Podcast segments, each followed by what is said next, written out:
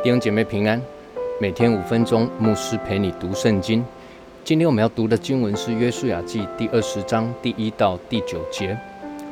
耶和华小谕约书亚说：“你吩咐以色列人说，你们要照着我借摩西所小谕你们的，为自己设立逃城，使那无心而误杀人的可以逃到那里。这些城可以做你们逃避暴雪仇人的地方。那杀人的。”要逃到这些城中的一座城，站在城门口，将他的事情说给城内的长老们听，他们就把他收进城里，给他地方，使他住在他们中间。若是暴雪仇的追了他来，长老不可将他交在暴雪仇的手里，因为他是素无仇恨、无心杀了人的。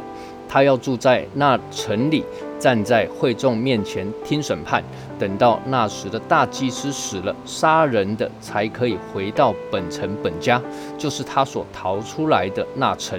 于是以色列人在拿弗他利山地分定加利利的基底斯，在以法莲地分定事件，在犹大山地分定基列亚巴。基列亚巴就是希伯伦，又在约旦河外。耶利哥东，从流变支派中，在旷野的平原设立比西；从加德支派中设立激烈的拉莫；从马拉西支派中设立巴山的戈兰。这都是为以色列人和他们中间寄居的外人所分定的第一，使误杀人的可以逃到那里。不死在暴雪仇人的手中，等他站在会众面前听审判。进到约书亚记第二十章，神小谕约书亚说：“要借着摩西所告诉你们的，为自己设立逃城，使那无心而误杀人的可以逃到那里。那么设立逃城的目的是要使那一些无心之过杀了人的，可以逃避那暴雪仇的人。”让他们可以进到逃城里面来。那么，这有一些判断的过程与执行的办法。第一个就是这一些犯了无心之过的人，他们要来到桃城，站在城门口，把整个过程说给城内的长老听。那经过长老的判断之后，确定这一些人真的是无心之过，就把他收进城里面来，并且站在会众面前来听审判。那么报雪仇的人来了，长老不可以把这一个人交给他们，要保护他免受杀害。不过呢，这一个人也不可以离开陶城，这有一点像监牢一样啊。那么无心杀人的，要等到大祭司死了，他才能够离开陶城。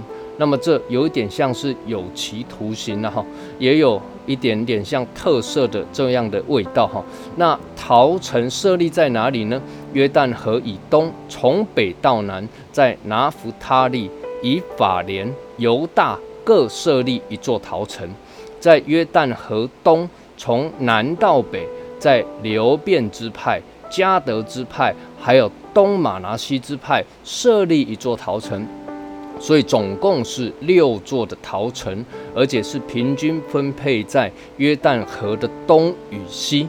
那目的就是可以让无心误杀人的快速的逃到这里来。那么今天这段经文给我们什么样的提醒呢？各位，我们每一个人都有许多的无心之过，虽然是无心呐，但是伤害也已经造成了，仍然要去面对，要去负责任。陶城给了误杀人的有不会被追杀而丧命，呃，但是呢，他仍然要待在陶城之中，等到大祭司死了。那么大祭司的死呢，也预表了我们的大祭司耶稣的死，是罪得赦免。我们一起来祷告，天父，我们感谢你。有时候我们会无心伤害了别人，做错了许多的事情。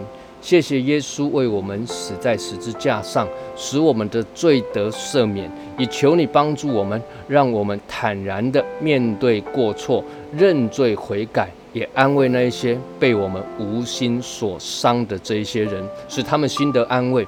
祷告奉主耶稣基督的圣名求，阿门。愿神赐福于你。